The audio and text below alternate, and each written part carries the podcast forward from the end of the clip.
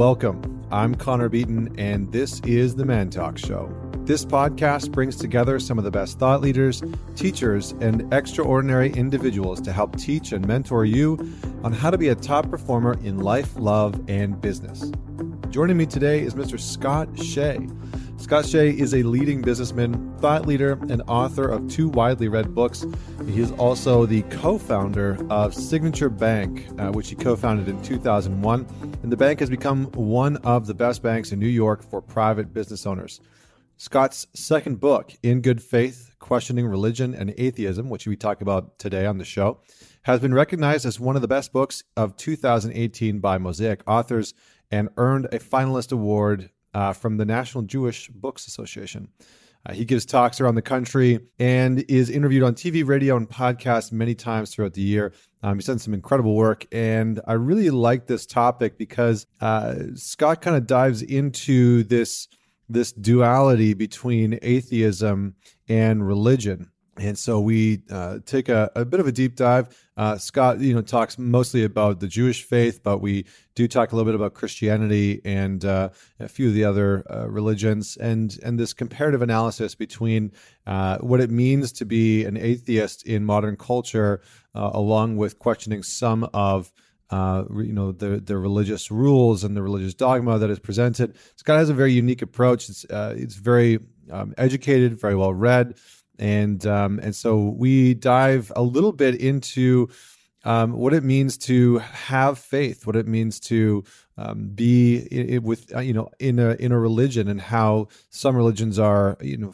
struggling uh, in these days with low attendance rates, um, but also why so many people are drawn to atheism. So this is more of a discourse and a conversation uh, about the impact of religion, about the impact of atheism, and the comparison between the two. And he shares some of his takeaways from uh, from his book In Good Faith. So, without any further delay, please welcome Mr. Scott Shay. It's a pleasure to be here. Thank you for having me, Connor. Yeah, I am. I'm looking forward to this conversation. It's it's interesting. I you know I always do my interviews uh, on Tuesdays, or I try and relegate the interviews to Tuesdays. And I saw this one coming up on the calendar, and I was pretty excited. You know, I spent some time uh, yesterday just kind of going over what I want to dive into today, and I think this is such a, a interesting and important topic. So just to just to sort of tease the listener even more than they might already be. Um, but I'm excited to dive in. So uh, before we start off, before we kind of get into the the heart of you know talking about really this concept of, of questioning religion and, and atheism, which I think is so powerful. I just want to start off with the question that I ask all my guests, which is tell us a story about a defining moment in your life that made you who you are today. Well, there's one moment that happened early. It happened when I was about 10 or 11. My father, uh, as I talk a little bit about in the book, was a Holocaust survivor. He had been liberated from Dachau when he was 60 pounds, uh, probably days away from death. And he made it to New York, was able to get married, have a child, and build a life. But interestingly, it, certainly during that period until he was until he was much older, until he was post retirement, he really didn't talk about the Holocaust, about his experience being slave labor and being in the concentration camps. He belonged to this club called the Jewish, the Chicago Jewish Lithuanian Club, which was basically made up of survivors from Jewish survivors from Lithuania. And my friends and I from who were children of survivors in the club knew to avoid topics that even touched on the Holocaust experiences of our parents. So it was it was it was just a topic that was more or less avoided. But there was one evening. So this club wasn't really a club. It didn't have a building per se it had it met in different synagogue and JCC multi-purpose rooms. They'd sort of they'd either rent the room or they'd be given the room. Anyway, they loved to play cards once in a while. I, I still remember it was about this time of year. It was August, early September, that there was a meeting of the Chicago Lutheran Lithuanian Club, and they were they were playing cards. They were playing poker actually. One of the people at the table said, really matter of factly, How can you go to synagogue on the high holidays? where was God when accounted for the dead members of our family? And the dealer looked up and, and everybody was basically silent. And then the responses came in. It interesting. It came in such a matter of fact way, as though people were just saying, hit me or, you know, I'll see you. And, and they gave me answers that actually seared into me. And I've been thinking about my entire life. Some of them just said, God doesn't exist. There is no God. Get out, get over it. We're on our own. Others say, said at the time, God meted out punishment for disobedience. We Jews suffered because we didn't follow the commandments properly. Somebody else said we didn't we can never really know what's at stake in history. If it weren't for the Holocaust, there wouldn't be a state of Israel. So even though it was really, really bad, it somehow was important in history. And then another another person said uh, that it wasn't God's fault. God was there all the time, wondering why his other children in Europe did nothing to save the to save the Jews. And and where were the Jews of the United States? Where were their protests? And then I realized that there was another answer, and I didn't get this until later. It was the silence that hung over the room. And I realized as my life went on and as I you, you as you grow up, you get a deeper and deeper understanding of your of your father. You know, a ten or eleven year old understanding of a father is a, is a, is a very incomplete understanding. But I realized that my father and some of her friend, some of his friends were absolutely positively certain there was a God, but they were really angry at God, so they wouldn't talk to God. And they lived their lives in that sort of way, informed by that. And it got me to thinking, you know, what is good and evil? What is our purpose in life? Is there a purpose in life? And and so that poker game, ironically, at, at a, in a multi-purpose room, was an encounter that that that really shaped a lot of my intellectual journey for my entire life. And I can recall it today as as vividly as as probably 15 minutes afterward. I love how some of those moments in our childhood just you know sort of get seared into our minds and and sort of formulate the questions that that we want to to seek or understand or you know be a part of in in some way shape or form.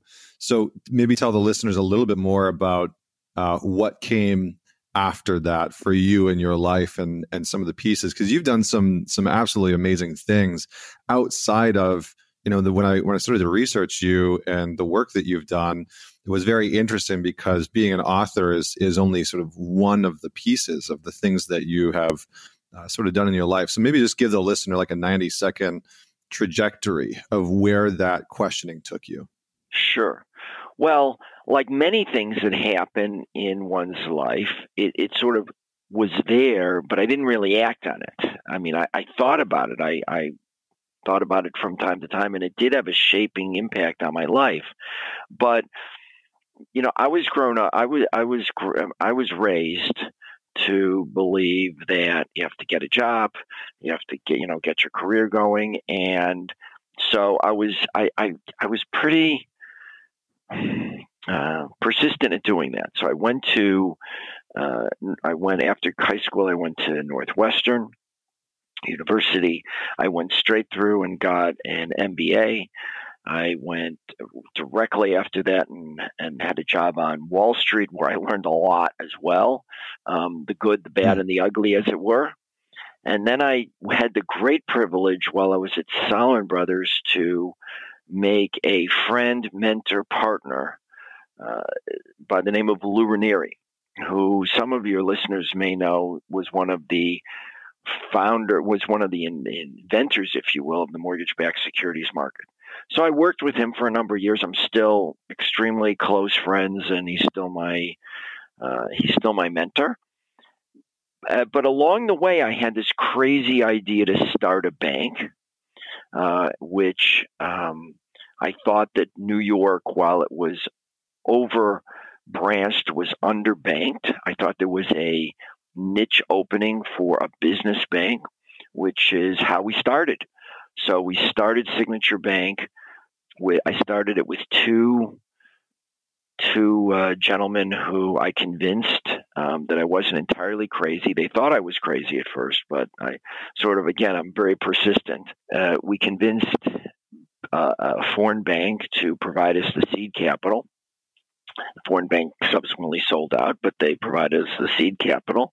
And so we started a bank from scratch May 1st, 2001, with no deposits, no nothing, uh, no clients, five offices, uh, 42 and a half million in capital. And we broke even after 21 months. We went public after 34 months, and we've never done an acquisition. And a lot of people haven't heard of us again since we're a bank for small and medium sized business. And that's been my day job. But I passionately believe that mm. work is not everything. And so I've been an active volunteer, an active Jewish communal volunteer essentially since I arrived in New York, uh, being involved in all sorts of sorts of activities. And on the side, I like to write. So uh, this is my second book. They take a long time for me to write because I do have a, a full time day job. This book took me five plus years to write, and um, and then I get sort of obsessed. So I, when I'm when I'm writing, I, I I'm like that annoying guy on the overnight flight who has the light on all night because he's working on his laptop. That was that's me. I apologize to any viewers who I kept up, um, but I get obsessed. I took you know take all my time and I try to accomplish whatever I'm doing.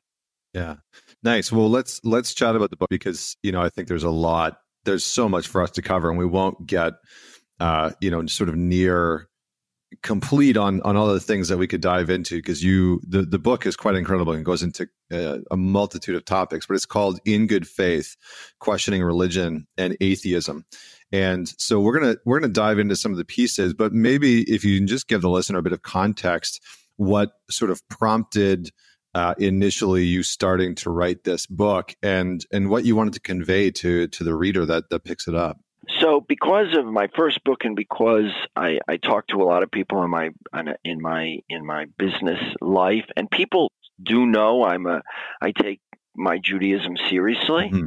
I get I've gotten a lot of God conversations with Christians, with Muslims, um, with non-believers, and I found that I, I was talking to essentially three different groups. Um, one who thought that religion was bunk, it was superstition, it was people clinging to the superstitions and false beliefs of their parents, but but they could they could be persuaded, and if just all they needed to be was shown how believing in God was really dumb. And then I would talk to a second group, uh, folks that would fall into the second group broadly, who would say, yeah, God doesn't really make sense. It it's not really something that I can explain, but I know God exists. I feel God, uh, and God is important to me, and so I park my my rational brain at the door, my reason at the door, and and this is what I believe. And then I talked to a third group, and and frankly, this was the smallest group of people who believed that it was eh, that that they could both be a reasoned a reasoned person, a person of reason, and a faith person, and that there was no conflict. And I always considered myself in that group, and so I started reading the atheist, the major atheist authors: Richard Dawkins, Christopher Hitchens, Sam Harris, Michael Shermer, Daniel Dennett, and I thought, boy, these are good writers. And then I thought, okay, let me read the other side.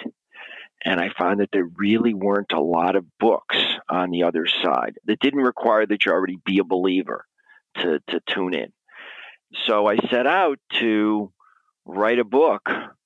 I first was looking for someone else to write the book, but after a little while, I decided to write a book to explain why it's rational to believe in God with all we know about science, all we know about reason, all we know about the historicity of the Bible, and our sense of modern morality, uh, understanding that there's evil in the world. And once I got on this, I realized I didn't want this to be and I don't mean this in any sort of uh, pejorative way. I didn't want this to be just a Jewish book, so I wanted to reach out. Mm-hmm. So I spoke, and and this was also part of my journey, which frankly was just a wonderful part of the journey, is that I spoke to a variety of Christian faith leaders and Muslim faith leaders. And I wanted to get at a broader picture of why it makes sense to believe in God and why God is so relevant today. And the idea of monotheism is so relevant today uh, as much as at any time in, in the history of the world. Yeah, I mean, I think you know it's it's interesting because I've had a, a few people on the show who have written books or or content or sort of specialized within the the theological realm, and yeah, I think the more that I've gone into this subject, just from out of my own curiosity in the last decade, you know, I took theology classes in university, and it's something that I've always been curious about. The one thing that I've that I've really appreciated, not having grown up in the Jewish tradition at all, but the one thing that I have appreciated from the outside looking in on the Jewish tradition is that there seems to be a lot of questioning, a lot of intellectual understanding and conversation. And, and I really, I really like the way that you have sort of laid this book out. And it, I think it just shows the sort of the, the background and, and the thought that's gone into it. But let's so so let's dive into some of the content specifically because i think this is where the, the conversation for me is not only really interesting but powerful so let's talk a little bit about idolatry and i think maybe we can just start off by defining that um, for for all of us for the listener and and for you to sort of give your definition of idolatry and, and then we can kind of talk about how that's showing up in today's world because i think it's having a, a very prominent uh, figure figure place in in our world right now. Oh absolutely. So so here's the key and and if i could and if i could leave your listeners with one thing to remember it would be that the bible came to overturn idolatry so we generally in the modern era don't give much thought to idolatry. We think, oh, it's about bowing down to statues or animals or the like. But the Bible is actually pretty careful through its stories to define idolatry in a specific way. Idolatry is a set of lies about power. It's about ascribing super authority or superpowers to finite beings, i.e., people, ideologies, natural processes, or in the ancient world, indeed, animals. Not, not, not so much today. But idolatry, we might have thought that we licked, and we say it in the Passover Seder and the, the, in the Passover service that you know we we beat the God King Pharaoh 3,300 years ago. But in reality, the, we saw a whole 20th century of God King pharaohs Stalin, Mao, Pol Pot, the Assad family, the Kim family, Hitler, of course. And it goes on and on. And they use the same tropes that Hitler used. I'm, I'm sorry, that the God King Pharaoh used. They used pageantry, poetry, theater, mass parades, all, of course, backed up with strong armies and secret informers. And so that's how Stalin got away with starving a quarter of the Ukraine, killing all the kulaks, sending tens of millions of people to the to the to the gulag, and nobody nobody questioned him. Nobody questioned that he didn't have the super authority to do that. He was the God King. He had his famously he had his his image broadcast by the Soviet Space Agency into space. Anywhere from 45 to 90 million people died in the Great March because Mao, the Great March, I'm sorry, the Great March and the Great Cultural Revolution, because Mao said that's what needed to be done and nobody questioned it. The Cultural Revolution happened. And again, super authority. But here's the important thing as well it's not only on the macro level about countries and about nations, but idolatry is also important to our interpersonal relationships. So, on a micro level, and let's just let's just take one example. How did Harvey Weinstein and Charlie Rose and Matt Lauer um, get away with what they got away with because they made themselves into idols. They're, they, within their industries and companies, they were unquestioned and unquestionable. What they said was truth. What they said was correct. Anybody who really tried to topple them, in, in the case of Harvey Weinstein, if someone went against Harvey Weinstein or resisted him, both male or female, their career was was basically truncated and ended. And we see that explained time and time again in the Bible that idolatry can happen from great God kings trying to deify themselves or individuals deify themselves. And it's a matter of recognizing that in our both in our larger affairs and in our most intimate encounters. So do you think that uh, that the message within some of the Bibles is to be aware of idolatry, that it that it's a form of uh, societal societal collapse, is because it seems like there is. I think from what you're saying that idolatry is is a, a system in which people put an exceptional amount of power into one person's hands. Is that roughly an accurate way of of sort of describing it? Yes, it's when look, the Bible hates monopolies of power. And and it's not the topic for today, but time and time again the, the, the Bible tries to divide power.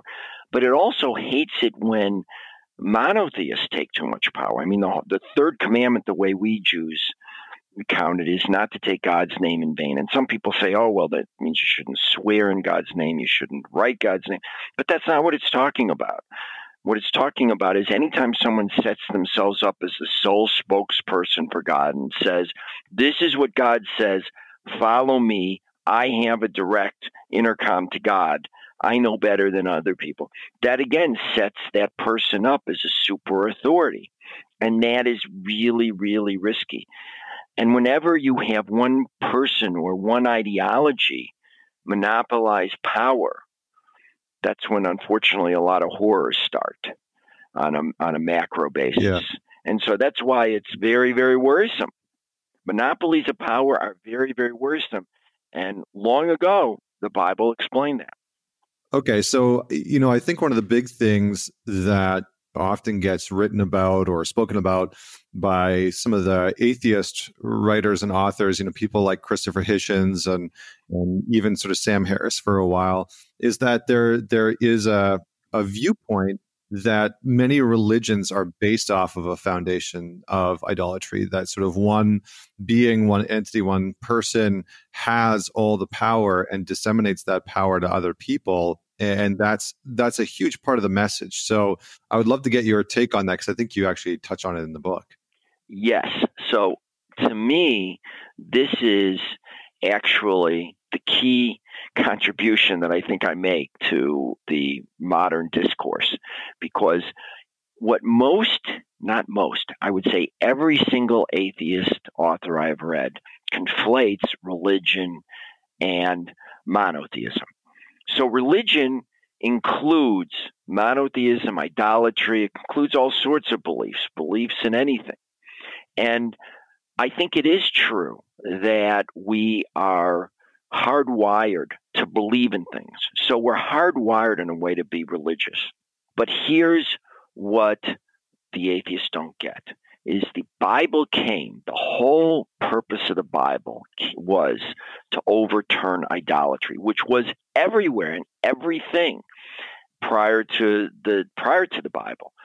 So monotheism is belief in one God, not giving ever all the power to one person, entity, period. Idolatry, on the other hand, is giving all the power to the God King or whoever is being idolized or whoever is leading the ideology. And that's the, that's the big difference. And it's so easy to fall into idolatry on a big level, like we were talking about on a macro level, or to self deify, or to deify ideologies, to deify political parties. Whenever we park our reason and our thinking at the door and place blind faith in our leader, in our political party, in in our ideology, and lose track of the fact that there's a greater truth that the Bible says that we're all, right from chapter one, that we're all created in God's image. We're all created with a spark of divinity. We all share that. That's when bad things happen. And they happen under often the rubric of religion, but they aren't monotheist. And that's why, by the way, the, the way that we number the commandments, the way Jews number the commandments, the third commandment, which says it's part of the second commandment for Christians, not to take God's name in vain.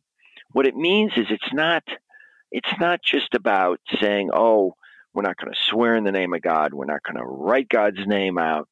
It's much more deeper again, like and it goes to the idolatry issue. Anytime someone says, I'm speaking for God, I'm the sole spokesperson for God, I have a direct intercom for God, to God, you don't, here's what I'm telling you to do, then we can actually turn monotheism into idolatry. Or we can at least uh, use all, uh, you, abuse um, the idolatrous tropes under the costume of idolatry. And that's really when religions go off off that's when I'm sorry, that's when monotheism goes off base. Whenever you have that sole spokesperson for God, and it happens again and again and again, and that's why the whole Bible hates monopolies of power. It doesn't even allow the king to have a monopoly of power. It has the king is sort of like in the in the in the Hebrew world, uh, in the Hebrew Republic, was commander in chief, but he was subject to the laws of the Bible, had to have one in hand all the time.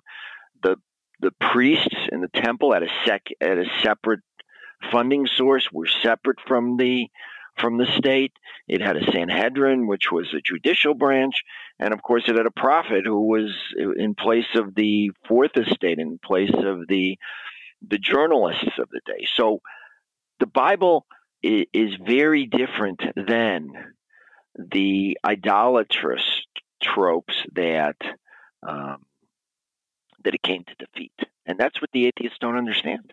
So, where, you know, I think one of the challenges that we're starting to see, uh, maybe not starting, but I think one of the challenges that we do see is that the sort of extreme versions of religion often turn into a more, um, I don't, I don't know how to re-say it, but they they often turn towards idolatry in a very uh, serious way. So you can see more evangelical or zealotous sects of religion seem to move in that direction. And so, is that, a, in your opinion, is a misinterpretation? Like, how do some forms of Christianity or Judaism or Hinduism or um, you know, Muslim turn to this sense of you know one being, one entity is absolute, and and that thing, that person, worshiping that person is more important than living the message. Like I, I often from the outside when you look at, for me at least, and from what I've read,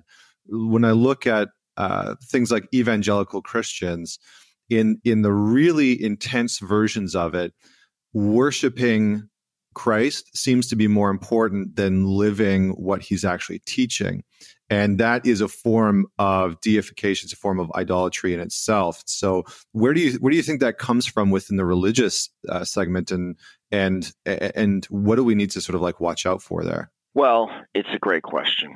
And um, sometimes people become ritually observant and worry about their relationship with God to the detriment of worrying about their relationship with people. As I said, Hillel summed up the whole Bible by saying the golden rule.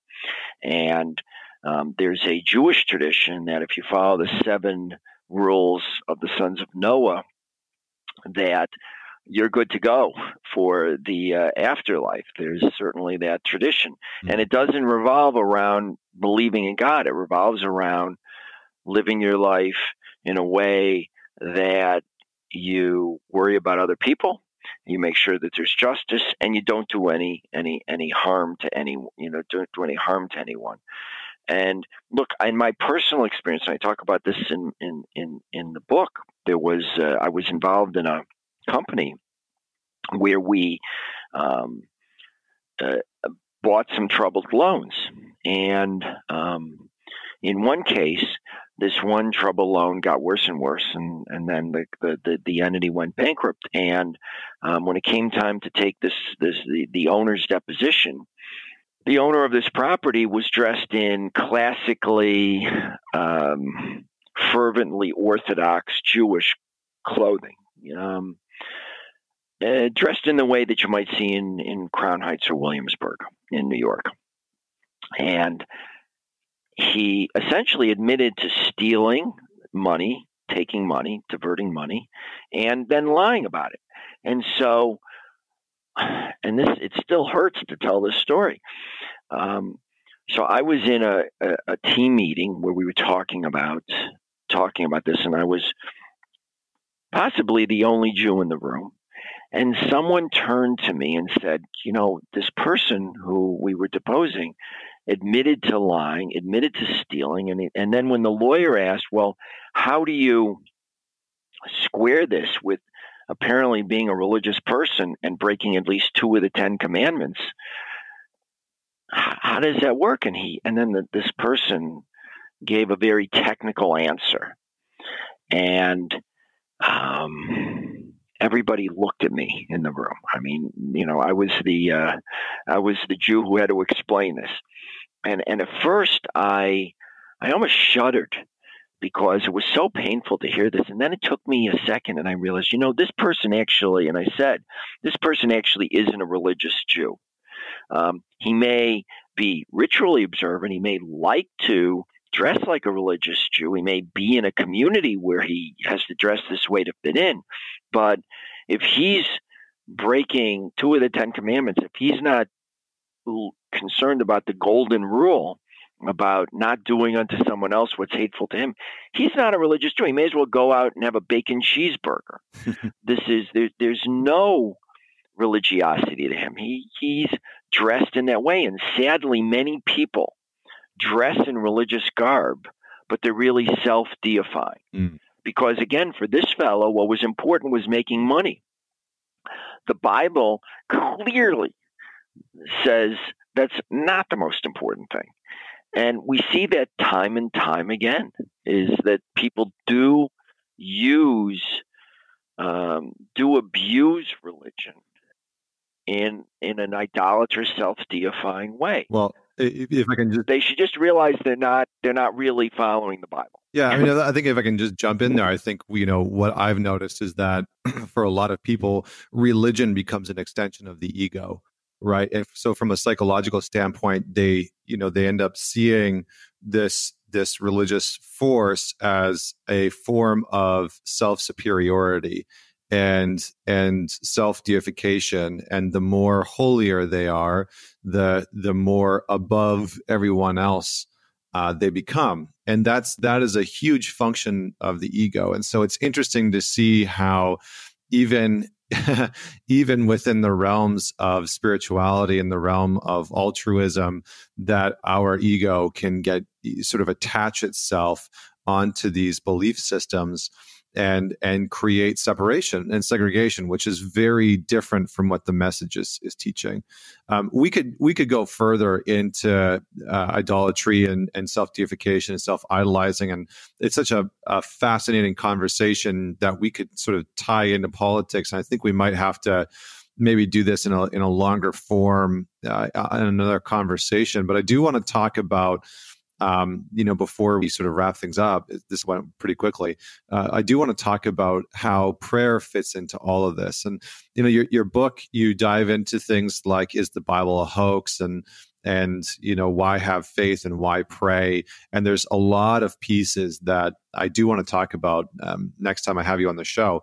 But for today's uh, sake, let's just talk about prayer and and where you think that that fits in this whole mix because that seems to have taken on a whole life of its own especially in like the personal development field and you know some of the spiritual communities that are popping up. So maybe talk to me a little bit about how you see prayer fitting into this whole mix.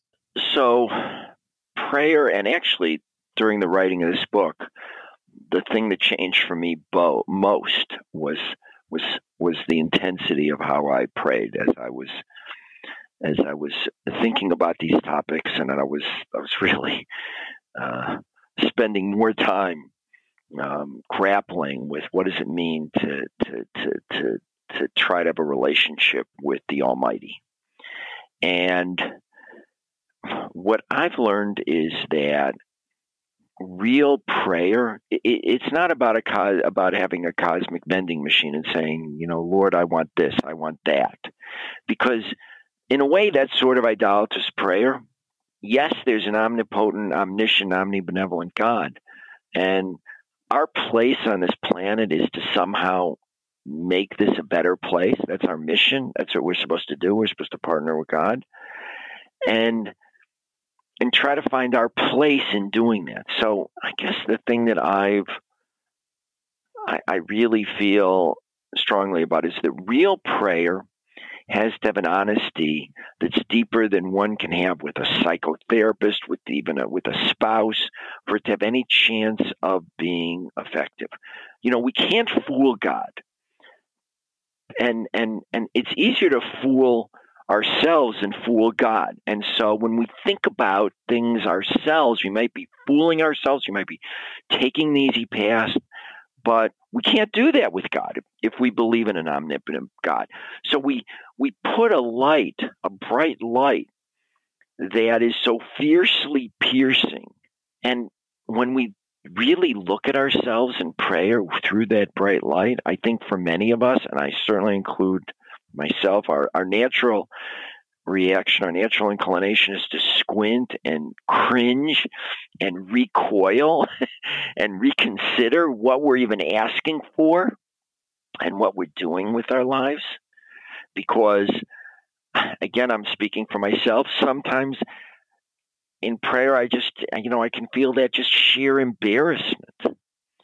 And so, prayer and this is what I think is great. It it requires an honest appraisal of what where we are, what we're petitioning for, what we're trying to do in life.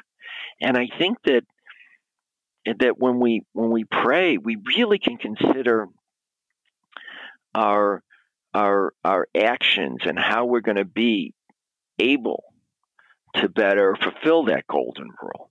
Are we doing things that if they were done to us would be hateful? Are we living up to our own responsibilities? Are we recognizing our failings? Are we trying to move ourselves to a better, better place? And look, you just mentioned an article. Uh, you just mentioned uh, uh, folks who are I idolaters and monotheist cloth just before. And, and, and here's the thing someone who preys on fellow human be- beings, P R E Y S, but prays to God, expecting him to answer his or her prayers, but ignoring his or her deeds just because we fulfill some ritual formula and get the words right is really self-deifying. They're self they're objectifying. They, that's sort of the clearest clearest signal to me that idolatry is going on. Because idolatry, I'm sorry, um, idolatry is, is the easy path, but prayer, and this is why prayer can shake us out of idolatry. Prayer provides us, I think, for a space for radical honesty with ourselves that can lead us to action that'll transform our relationships with others and with God. And if we do that, we can change the world and find out how to better situate ourselves after that sort of penetrating self examination. In Hebrew, to pray is palel. It's a reflexive word. It, it doesn't actually, it's not a word that relates to other people, it relates to an internal self judgment. And I think that's, for me, for me,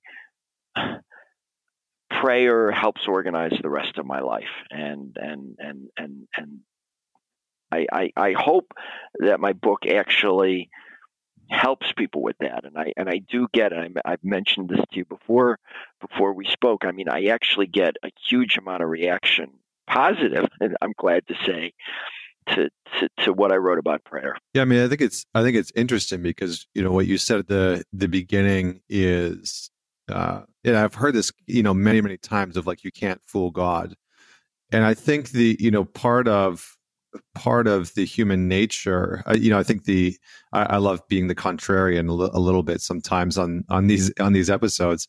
Um, but you know, I think part of the the sort of atheist view and perspective is that when we're really honest with ourselves, we can't fool ourselves either. You know, we can't fool our intuition or what we know to be morally just and and right internally and and that it's it's in the we we I think I think there's an interesting argument because prayer is is an important part, and there's a, it plays a very important role in in all of the uh, in all the sort of like theologies, but it seems to always be dependent on on relying on an external source for guidance and relying on some form of outside help. And and there seems to be a diminishment of the self and a diminishment of the sort of what you know Carl Jung would have called the collective unconscious, the fact that we are sort of all in, interconnected in some way.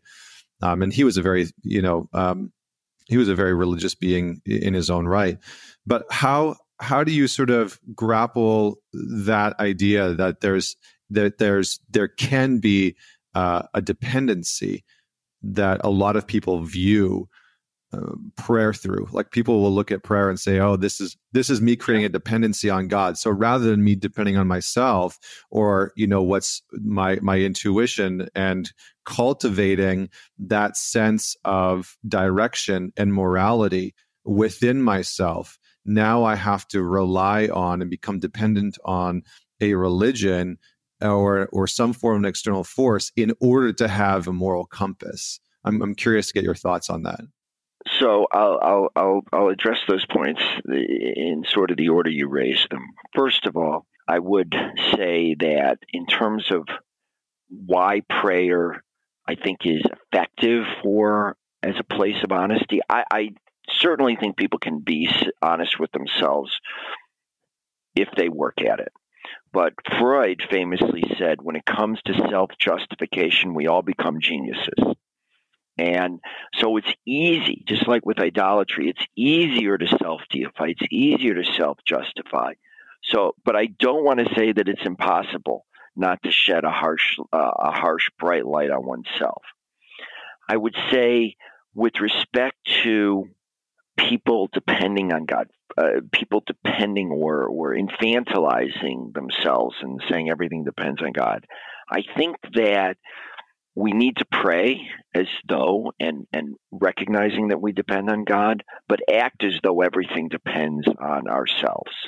I mean, I think when we really pray, and I at least find this for myself, and this is just what I find, and it's entirely subjective, that when I figure out the path that I need to go in, that I feel like I have a tailwind. That's not that's that may be because I have fully thought it out. It may be because I feel like things might become a tad easier. But I do feel like I can get a tailwind, but it depends on action. I mean, the Bible is full of that. There's very, very few instances in the Bible where a miracle handles everything and and and people don't aren't needed to take action. Even with when the when the sea split and the when the Reed Sea splits in the Exodus, the biblical legend is that um, Nachash, Nachshon ben Amidav walks into the water up to his neck until the water splits. That even that miracle, which is you know sort of the biggest brand name miracle, didn't happen without human effort and and partnering with God.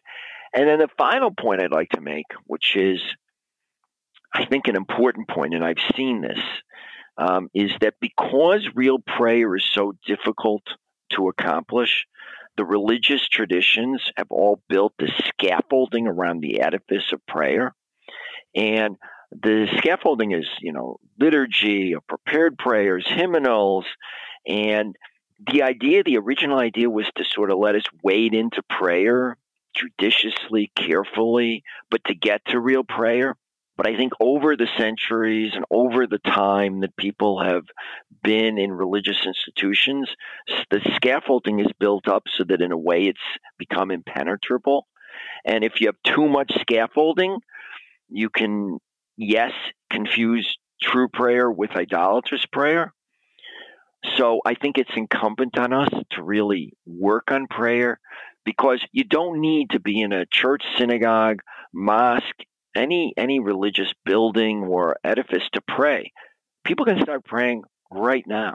People can start praying as long as they put the effort into it and and again, they have to pray and because of a mm. relationship with God, but they have to act as though everything depends upon them. And if if you do those two things, I think things turn out a little better.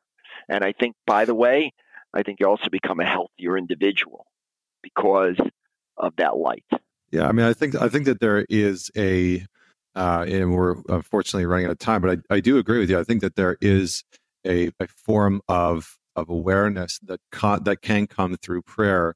Um, and I like some of the distinctions that you've you know given out of of sort of defining the the line between um, an idolatrous form of prayer and reflection and something that is that is uh, much more aligned with the sort of true essence of what prayer should be. So you know, I think Scott, we're going to have to, uh, you know, cut the conversation off here. But I would love to have you back on the show to have a more in-depth conversation of some of these pieces and, you know, some of the other stuff that you dive into on the book, which is which is phenomenal. So, so thank you so much for joining me today on the Man Talk Show. This is a great, great start to a conversation that I that I hope that we have again. Thank you, Connor. It's really been a pleasure to have this this deep conversation here. I don't get to do that uh, enough, and so it's a wonderful format. Thank you.